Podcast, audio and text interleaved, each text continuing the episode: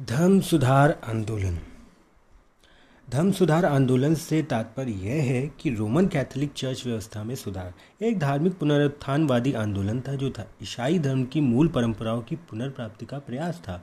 यद्यपि यह एक धार्मिक आंदोलन था, फिर भी यह तात्कालिक सामाजिक, राजनीतिक, सांस्कृतिक परिवेश से गहरे रूप से जुड़ा था।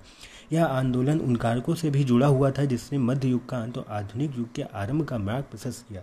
वस्तुतः पुनर्जागरण, धर्म सुधार आंदोलन, आधुनिक इतिहास में बौद्धिक और नैतिक जीवन के नवीनीकरण के दो प्रतिस्पर्धी स्रोत हैं। सोलहवीं शताब्दी के आरंभ तक मध्यकालीन व्यवस्था और संस्थाएँ बिखर चुकी थी। सामंतवाद, फेडरलिज्म और उससे जुड़ी आर्थिक, सामाजिक, राजनीतिक और बौद्धिक मान्यताएँ टूट रही थी, परंतु धर्म एवं चर्च का प्रभाव जो का त्यो कायम था। वाणिज्य और व्यापार का उदय मध्यम वर्ग की प्रधानता ज्ञान के विस्तार के कारण धर्म और चर्च में सुधारवादी परिवर्तन आवश्यक हो गया था। धर्म सुधार आंदोलन इसी प्रवृत्ति का द्योतक था। धर्म सुधार आंदोलन शब्द व्यापक रूप से सोलहवीं सदी के उन सुधार आंदोलनों के लिए प्रयुक्त किया जाता है जिसका उद्देश्य था बालबल की मौलिक शिक्षा को आधार बनाकर रोमन कैथोलिक चर्च व्यवस्था में आए बाह्य आडंबरों का अंत। यद्यपि यह आंदोलन धार्मिक तथा था, फिर भी यह आर्थिक, सामाजिक, राजनीतिक परिप्रेक्ष्यों से जुड़ा था। साथ ही आंदोलन उन कारकों से अभिन्न रूप से जुड़ा था जिसने मध्य युग के अंत और आधुनिक युग के प्रारंभ का मार्ग प्रशस्त किया। ईसाई धर्म के अंतर्गत church church under the Christianity ईसाई धर्म के अंतर्गत दो प्रकार के चर्च की व्यवस्था का विकास हुआ। गीत और ऑर्थोडॉक्स चर्च व्यवस्था और रोमन चर्च व्यवस्था। पहली व्यवस्था का केंद्र जहाँ एथेंस है, वहीं दूसरी व्यवस्था के केंद्र है, रोम। रूस सहित कुछ पूर्वी यूरोपीय देश जहाँ पहली व्यवस्था को मानते थे, वहीं लगभग शेष विश्व दूसरी व्यवस्था में आस्था रखते थे। धर्म सुधार आंदोलन का तात्पर्य। इंटरप्रिटेशन धर्म सुधार आंदोलन दो महत्वपूर्ण घटनाओं को रेखांकित करता है। प्रथम प्रोटेस्टेंट आंदोलन, जिसने रोमन चर्च व्यवस्था पर प्रहार किया और वैकल्पिक मार्ग की तलाश की। द्वितीय प्रति धर्म सुधार आंदोलन, जिसमें रोमन चर्च व्यवस्था की आंतरिक संरचना, उसके विचार में परिवर्तन लाने का प्रयास किया, जिससे ईसाई धर्म प्रासंगिक हो सके। इस प्रकार इस सुधार आंदोलन के अंतर्गत प्रोस्टेटिन आंदोलन और प्रतिधर्म सुधार आंदोलन का अध्ययन अपेक्षित है। रोमन चर्च व्यवस्था के अंतर्गत अंतरंत मध्यकाल में दो प्रकार की मान्यताएँ प्रचलित थी। प्रथम प्रकार की मान्यता का आधार था संत अगस्टिन की शिक्षा। संत अगस्टिन की दर्शन इस मान्यता पर आधारित थी कि मानव का भाग्य ईश्वर के हाथों में है, इसलिए पूर्व निर्धारित है। अतः उसकी दृष्टि में संगठित चर्च व्यवस्था की कोई आवश्यकता नहीं है। दूसरी ओर उन्होंने आस्था और विश्वास पर बल देते हुए कहा कि ईश्वर की कृपा प्राप्त करने के लिए ज़रूरी है विश्वास। यह मान्यता मुख्य रूप से प्रारंभिक मध्यकाल या पूर्व मध्यकाल में प्रचलित रही। अगस्टाइन की दूसरी प्रकार की मान्यताओं का आधार था पीटर लम्बार्ड और टॉस इक्विंस की शिक्षा। इन रूढ़िवादी संतों ने संत मान्यताओं को उलट दिया। उनके विचार में मानव चुनाव को, चुनाव करने की स्वतंत्रता को लेकर पैदा हुआ है। उसे अच्छे को ग्रहण करने और बुरे को छोड़ने की स्वतंत्रता है और वह ऐसी दैवी कृपा से प्राप्त कर सकता है। बिना दैवी कृपा के वह पाप के कीचड़ में गिर सकता है, अतः उसके लिए संस्कार ग्रहण करना आवश्यक है। और इस पूरी प्रक्रिया में पादरी मनुष्य की सहायता करेंगे, क्योंकि वे ईश्वर द्वारा चयनित व्यक्ति हैं और केवल इन संतों की सहायता से ही संस्कार प्राप्त किया जा सकता है। यह मान्यता मुख्य रूप से उधर मध्यकाल में प्रचलित रही। धर्म सुधार के तात्कालिक कारण। क्षमा पत्रों की बिक्री धर्म सुधार आंदोलन का तत्कालिक कारण था। वस्तुतः क्षमा पत्र, द लेटर ऑफ़ इंटेलिजेंस, धर्म युद्धों के दौरान उन लोगों को प्रदान किया जाता था, जो ईसाई धर्म के प्रचार प्रसार के लिए अपनी सेवा अर्पित करते थे। कालांतर में इसका व्यवसायीकरण हो गया और इसे खुलेआम बेचा जाने लगा। यह चर्च और पादरी की आय का प्रमुख स्रोत बन गया। इसी क्षमा पात्र के विरोध में, क्षमा पत्र के विरोध में, विरोध के क्रम में धर्म सुधार आंदोलन प्रारंभ हुए। मार्टिन लूथर का नेतृत्व सोलहवीं सदी के आरंभ में जर्मनी में ऐसी परिस्थितियाँ उत्पन्न हो चुकी थीं कि धर्म सुधार आंदोलन शुरू हो सके। ज़रूरत केवल तो थी तो एक बेहतर नेतृत्व की जो उसे सही दिशा दे सके। ऐसी ही परिस्थिति में मार्टिन लूथर का उदय हुआ। मार्टिन लूथर चौदह से पंद्रह जर्मनी के एक साधारण किसान में जन्मा, किसान परिवार में जन्मा। उसने दर्शन के क्षेत्र में डॉक्टरेट की उपाधि ग्रहण की। बाद में वह जर्मनी के विटेनबर्ग के चर्च के पादरी नियुक्त हुआ। इसी पद पर रहते हुए उसने मध्ययुगीन चर्च व्यवस्था की आलोचना की, रूढ़िवादी दर्शन पर चोट किया और संत अगस्ताइन के दर्शन को आधार बनाते हुए विश्वास पर बल दिया। क्षमा पत्रों की बिक्री का विरोध करते हुए उसे, उसने गेटनबर्ग के चर्च की दीवार पर 95 थेसिस टांग दिए। उसकी मान्यताएँ मुक्ति पत्र की बिक्री के विरोध में आ खड़ी हुई। उसने न्यू टेस्टामेंट और आरंभिक ईसाई संतों की शिक्षा को अपने थीसिस का आधार बनाया। मार्टिन लूथर के बारे में परंपरागत इतिहासकारों का मत था कि उनके विचार बहुत ही क्रांतिकारी थे और वे समाज के सभी क्षेत्रों में क्रांतिकारी परिवर्तन लाना चाहते थे। लेकिन नए शोधों ने इन विचार पर प्रतिबंध प्रश्न चिन्ह लगा दिया था। इसे एक उदाहरण के द्वारा ही समझा जा सकता है। जर्मन किसानों ने जब इस धार्मिक स्वतंत्रता और समानता को व्यापक आयाम प्रदान करते हुए उसे राजनीतिक और सामाजिक समानता व स्वतंत्रता से जोड़ दिया तो इसका परिणाम यह हुआ कि जर्मन किसानों ने अपने सामंतों के विरुद्ध विद्रोह कर दिया। मार्टिन लूथर इतना आगे जा इतना आगे तक जाने को तैयार नहीं था और वह अपने आंदोलन को केवल धार्मिक मामले तक ही सीमित रखना चाहता था। दूसरी ओर उसके विचारों का सबसे बड़ा समर्थक जर्मन सामंत वर्ग ही था। इसलिए लूथर ने इस विद्रोह की आलोचना की और सामंतों को विद्रोह को कुचल देने का निर्देश दिया। जर्मनी। बहुत से देशों में इसका प्रभाव देखने को मिलता है, जैसे जर्मनी में। जर्मन राज्यों में धार्मिक मुद्दे पर जो असंतोष उत्पन्न हुआ उसकी उसकी अभिव्यक्ति तीस वर्षीय युद्ध में हुई। स्विट्जरलैंड स्विट्जरलैंड में इस आंदोलन के कारण ऑस्ट्रेलिया पर यह दबाव डाला जाने लगा कि इस देश को स्वतंत्र कर दिया जाए। इस दबाव के कारण ऑस्ट्रेलिया के सम्राट मैक्स मिलियन को इसे स्वतंत्र करना पड़ा। इस प्रकार स्विट्जरलैंड में प्रोटेस्टेंट मतावलंबियों की विजय हुई। स्पेन सम्राट चार्ल्स प्रथम के दबाव के कारण हेनरी अष्टम को अपनी पत्नी कैथरीन से तलाक नहीं मिल पाया रोमन चर्च के द्वारा आगे चलकर उसके पुत्र फिलिप द्वितीय ने कैथोलिक व्यवस्था को पुनर्स्थापित करने के लिए सैन्य शक्ति का सहारा लिया। उसने नीदरलैंड, इंग्लैंड और फ्रांस में प्रोटेस्टेंटों के विरुद्ध सैनिक कार्यवाही की और कैथोलिक संप्रदाय को फिर से स्थापित करने का प्रयास किया। उसकी नीति जहाँ स्पेन और फ्रांस में सफल रही, वहीं नीदरलैंड और इंग्लैंड में असफल रही। ये बहुत सोचने वाली बात है। फ्रांस हेनरी ऑफ़ नवारे के नेतृत्व में ह्यूजन एक बार फिर सक्रिय हो गए इस प्रयास में उन्हें सफलता तब मिली जब हेनरी ऑफ़ नवारे, हेनरी चतुर्थ के नाम से फ्रांस की गद्दी पर बैठे। लेकिन चार वर्षों के पश्चात उन्होंने प्रोटेस्टेंट को छोड़कर कैथोलिक संप्रदाय अपना लिया, क्योंकि फ्रांस की बहुसंख्यक जनता रोमन कैथोलिक थी। अतः उन अंतः उन्होंने एडिक्ट ऑफ़ नॉन, एडिक्ट्स ऑफ़ नॉन जारी किया, जिसके द्वारा प्रोटेस्टेंट अल्पसंख्यकों को धार्मिक स्वतंत्रता प्रदान की गई और लगभग सौ वर्षों के लिए फ्रांस में धार्मिक संघर्ष समाप्त हो गया। यूएसए। यूरोप में जब प्रोटेस्टेंट आंदोलन चल रहा था, उस आंदोलन के कारण बहुत से ऐसे लोग जिन्हें अपने उद्देश्यों की पूर्ति यूरोप में होती नहीं दिख रही थी, वे अमेरिका विशेष रूप से उत्तरी अमेरिका में पलायन करने लगे। ऐसे लोगों में इंग्लैंड के वे लोग भी शामिल थे जो प्रोटेस्टेंट की उग्र विचारधारा प्यूरिटेंस को मानने वाले थे भी शामिल थे। प्यूरिटन के समर्थक एंग, एंग्लिकन चर्च व्यवस्था से संतुष्ट नहीं थे क्योंकि इससे मध्यम मार्ग अपनाया गया था। यूरोप के इन प्रवासियों ने उत्तरी अमेरिका में जाकर अपना उपनिवेश बसाया जिसके कारण आगे चलकर एक नए राष्ट्र का जन्म हुआ। अमेरिका में भी जो लोग प्यूरिटन धर्म को नहीं मानते थे उनका दमन होता था। संयुक्त राज्य अमेरिका की स्थापना में कॉल्विनवादियों का बड़ा हाथ था। आधुनिक अमेरिका में पाए जाने वाले वाले कॉन्ग्रेगेसलिंट प्रेसबिटेरियन और बैपटिस्ट काल्विनवादी ही हैं। इस आधार पर यूरोप के विभिन्न देशों में धर्म सुधार आंदोलन की अभिव्यक्ति अलग अलग रूपों में हुई। यूरोप का कोई भी प्रमुख राष्ट्र ऐसा नहीं था जो इस सुधार आंदोलन के प्रभाव में ना आया हो। यह बात अलग है कि कहीं प्रोटेस्टेंटवाद का बोलबाला रहा तो कहीं कैथोलिक का कहीं मध्यम वर्ग अपनाया गया। लगभग 250 वर्षों तक इन दोनों पक्षों के बीच संघर्ष चलता रहा, जिन, जिसमें लगभग 100 वर्ष तो सैनिक संघर्ष भी चला। लेकिन अंततः 250 वर्ष बाद यूरोप में धार्मिक के क्षेत्र में, धार्मिक क्षेत्र में सहिष्णुता की भावना का विकास हुआ और धर्म के नाम पर युद्ध समाप्त हुआ।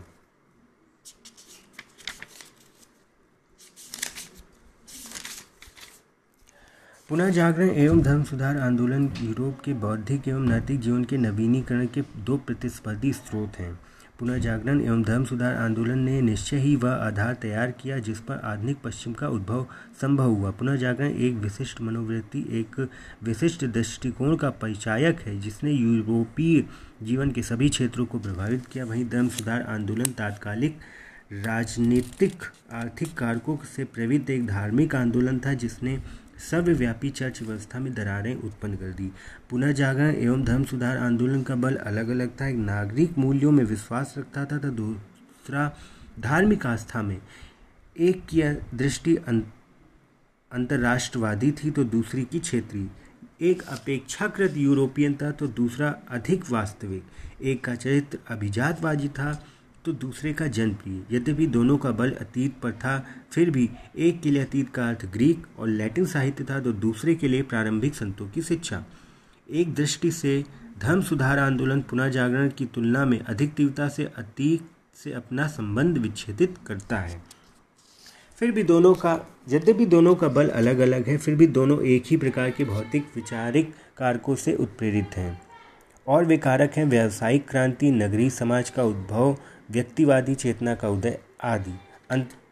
अतः एक ही प्रकार के कारकों से उत्प्रेरित होकर भी दोनों यूरोप के बौद्धिक एवं नैतिक जीवन के दो प्रतिस्पर्धी स्रोत हैं। पुनः जागरण विद्वानों विद्वानों ने जो अंडे दिए थे, जिनको बाद में धर्म सुधार आंदोलन के जनक लूथर ने से आता चर्चा कीजिए। पुनः जागरण एक ऐसी ऐतिहासिक प्रक्रिया है, थी, जिसने मध्यकालीन विश्व को आधुनिक विश्व में बदल दिया। इसी के साथ मध्यकालीन सामंती मूल्यों का अवसान प्रारंभ होता है। कहा जा सकता है कि आधुनिक विश्व की शुरुआत इसी से होती है। इस तरह यह एक विशेष मनोवृत्ति थी, जिसने जीवन के सभी क्षेत्रों को प्रभावित किया। इस काल के विद्वानों ने परिवर्तन और सुधारों का जो दौर शुरू किया, उसकी परिणति धर्म सुधार आंदोलन में भी देखी जा सकती है। पुनः जागरण कालीन विद्वानों के द्वारा जहाँ व्यक्तिवाद, मानवतावाद पंक्त निरपेक्षता जैसे मूल्यों को उभारा गया, वहीं धर्म सुधार आंदोलन के जनक मार्टिन लूथर ने इसे व्यापकता प्रदान किया। पंद्रहवीं सदी में एक निजी व्यक्ति के रूप में मानव पर नए सिरे से बल दिया गया। निश्चय ही आत्मसंतुष्टि और अपनी उपलब्धियों के गौरव की अनुभूति व्यक्तिवाद का सार है। पुनर्जागरण काल में इस पर विशेष बल दिया गया। सेलुनो नामक चित्रकार द्वारा अपनी आत्मकथा लिखा जाना इसका प्रमाण है। व्यक्तिवाद की भावना धर्म सुधार आंदोलन में भी प्रबल रूप से दिखाई पड़ती है। पूंजीवाद का विकास तथा जन शिक्षा को प्रोत्साहन मिलना इसका प्रमाण है। पुनर् जागरणकालीन विद्वानों ने पंथ निरपेक्षता को काफ़ी महत्व दिया। चर्च तत्कालीन यूरोपीय समाज तथा राज्य की गतिविधियों में अत्यधिक हस्तक्षेप करता था। चर्च के एका, एकाधिकारवादी रवैये तथा उस, उसमें उपज रहे भ्रष्टाचार एवं धार्मिक आडंबरों पर तत्कालीन विद्वारों द्वारा कटु प्रहार किया गया। चाहे वह दांते की डिवाइन कॉमेडी हो या इरासमस की द प्रेज ऑफ़ फॉली। इनके द्वारा ईसाई धर्म की मूल भावना को उद्घाटित करने का प्रयास किया गया। मार्टिन लूथर ने भी इन्हीं मान्यताओं के नक्शे कदम पर मध्ययुगीन चर्च व्यवस्था की आलोचना की तथा रूढ़िवादी दर्शन पर चोट की। इन्होंने संत अगस्टाइन के दर्शन को आधार बनाते हुए विश्वास पर ज़ोर दिया। अपनी मान्यताओं के प्रमाण में बिटनबर्ग के चर्च की दीवार पर 95 थीसस टांग दिए।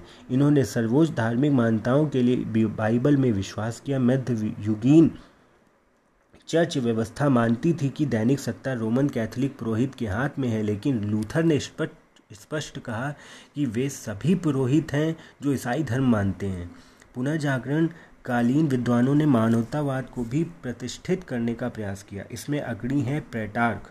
जिन्हें पहला मानवतावादी कहा जाता है। इसके अलावा, मानवतावादियों का राजकुमार Erasmus Thomas More, William Shakespeare प्रमुख हैं, जिन्होंने अपनी रचनाओं द्वारा न केवल समाज में फैल रही बुराइयों की ओर संकेत किया, वरन मानव की सारभूत मान मर्यादा पर बल, उसकी अपार सृजन क्षमता में अटूट आस्था तथा व्यक्ति के अहरणीय अधिकारों की घोषणा की। इसी मानवतावादी चेतना को मार्टिन लूथर के द्वारा शुरू किए गए धर्म सुधार आंदोलन में भी देखा जा सकता है। इसी के तहत तत्कालीन रूढ़िवादी चर्च व्यवस्था तथा धार्मिक आडंबों को विरुद्ध आंदोलन छेड़कर मानव को सुकून पहुँचाने का कार्य किया गया। इसी तरह पुनर्जागरणकालीन राजनीतिक चेतना को धर्म सुधार आंदोलन में आकर ग्रहण करते देखा जा सकता है। निकोलो मैकियावली की प्रसिद्ध पुनर्जागरणकालीन चिंतक था, जिसने अपनी पुस्तक द प्रिंस में आधुनिक संस्कारों तथा शासनों की रीतियों, नीतियों एवं कार्य व्यवहारों कार्य व्यवहारों का वर्णन उच्च आदर्शों के साथ बहुत बढ़ा चढ़ा कर नहीं, वरन वतु वस्तु स्थिति के अनुसार किया है। यह एक यथार्थवादी राजनीतिक दार्शनिक था जिसने राज्य की अवधारणा आधुनिक रूप में प्रस्तुत की।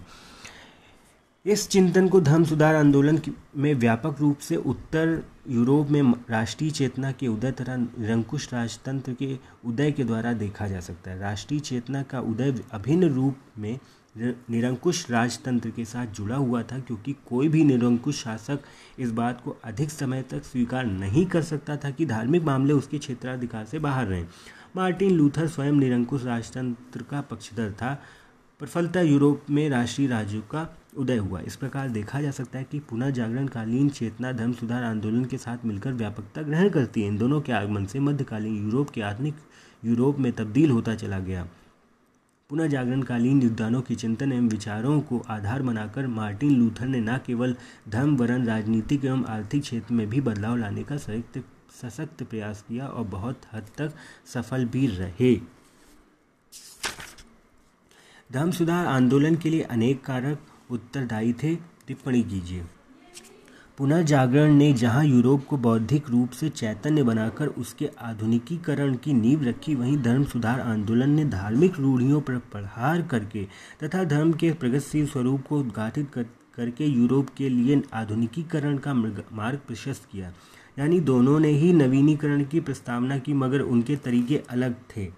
धर्म सुधार यूरोप में धर्म सुधार की परिस्थिति के उत्पन्न होने के कारकों की पड़ताल तत्कालीन यूरोप की ही धार्मिक और आर्थिक राजनीतिक व्यवस्था में की जा सकती है। यूरोप की तत्कालीन धार्मिक व्यवस्था अत्यंत रूढ़िवादी दौर से गुजर रही थी। रोमन कैथोलिक चर्च का स्वरूप मानवीय ना होकर भ्रष्टाचार का हो गया था। पादरी का जीवन अयासी से भरा हुआ था। इनोसेंट नामक पादरी के आठ नाजायज पुत्र थे, यानी ये धार्मिक पुरोहित धर्म के नर्क से दूर हट गए थे। इतने के बावजूद इनके पास अपार संपत्ति थी, लेकिन इनका कोई उत्तरदायित्व तो नहीं था।